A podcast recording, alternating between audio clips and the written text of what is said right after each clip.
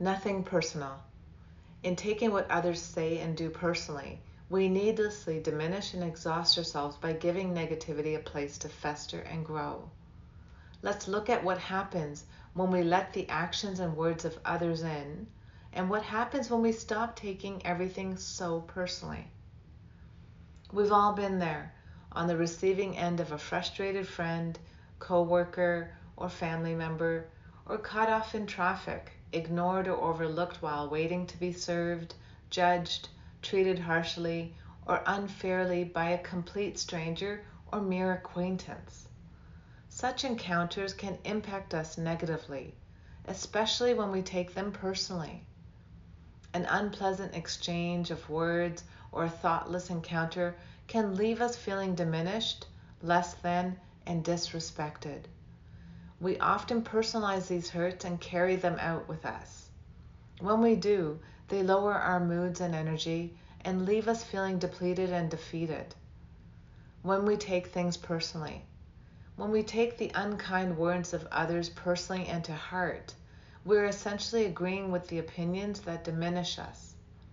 On some level, we agree with that negative comment, and we feel that we deserve to be overlooked, cut off, disrespected, or made to feel insignificant.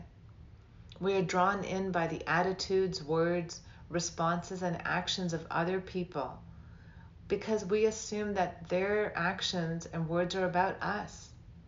But the fact is that when other people do and say things, it has little to do with us and everything to do with them. People in pain. That's right. What other people do and say to you, even the most hurtful comments or actions, has everything to do with them and nothing to do with you. Here's why when people are in pain, they spill out onto others.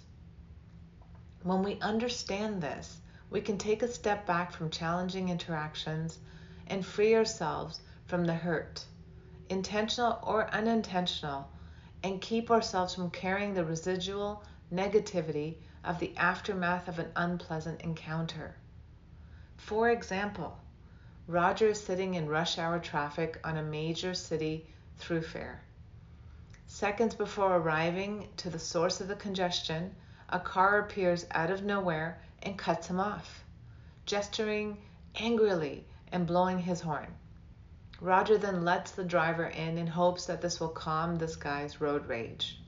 But the car ends up stopping in a red light, and the driver he let in continues to rage at him and goes as far as to stick his hand out of the car, gesture inappropriately, and shout.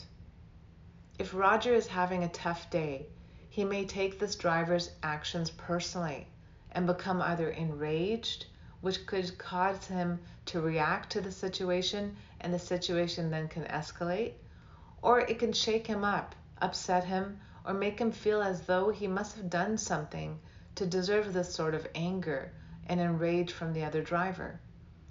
The reality of the situation is, of course, that Roger had nothing to do with this driver's state of mind.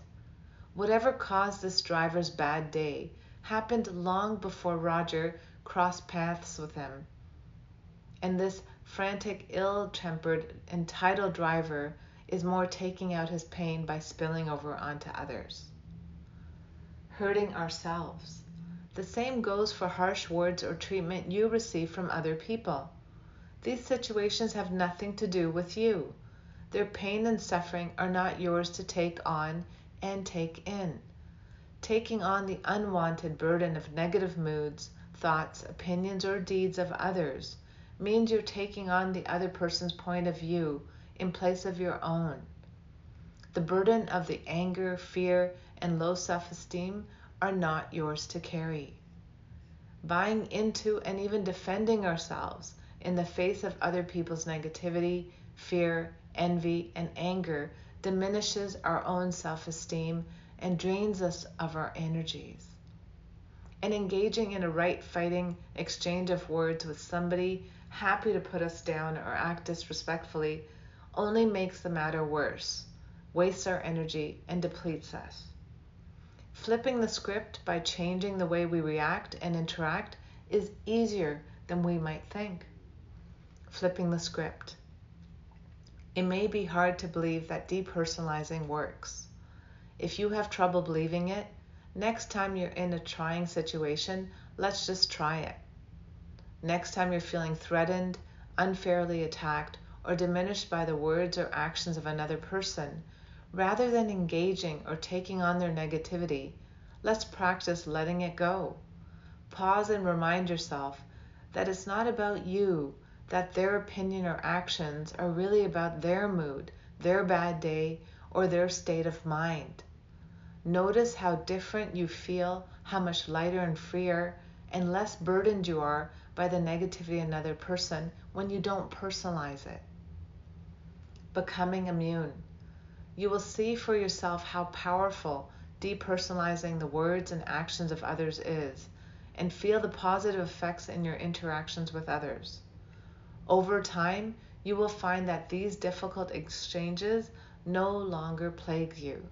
In short, you would have built up the immunity to the harsh words and treatment of other people, and may even have compassion for them versus personalizing and getting upset by things.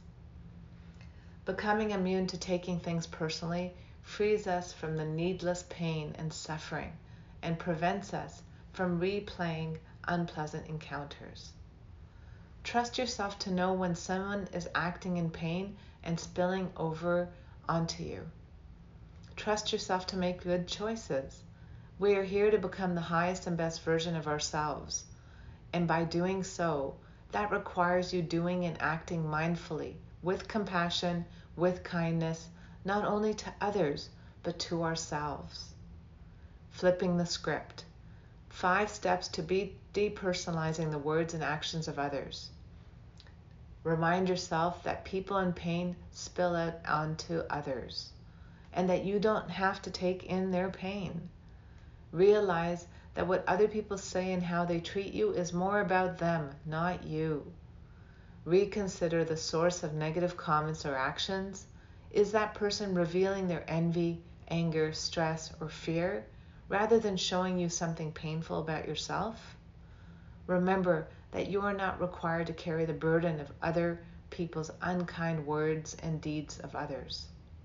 Respect yourself enough to trust your judgment and let go of the negative opinion of others and be in a better place to have compassion for people in pain spilling over onto others.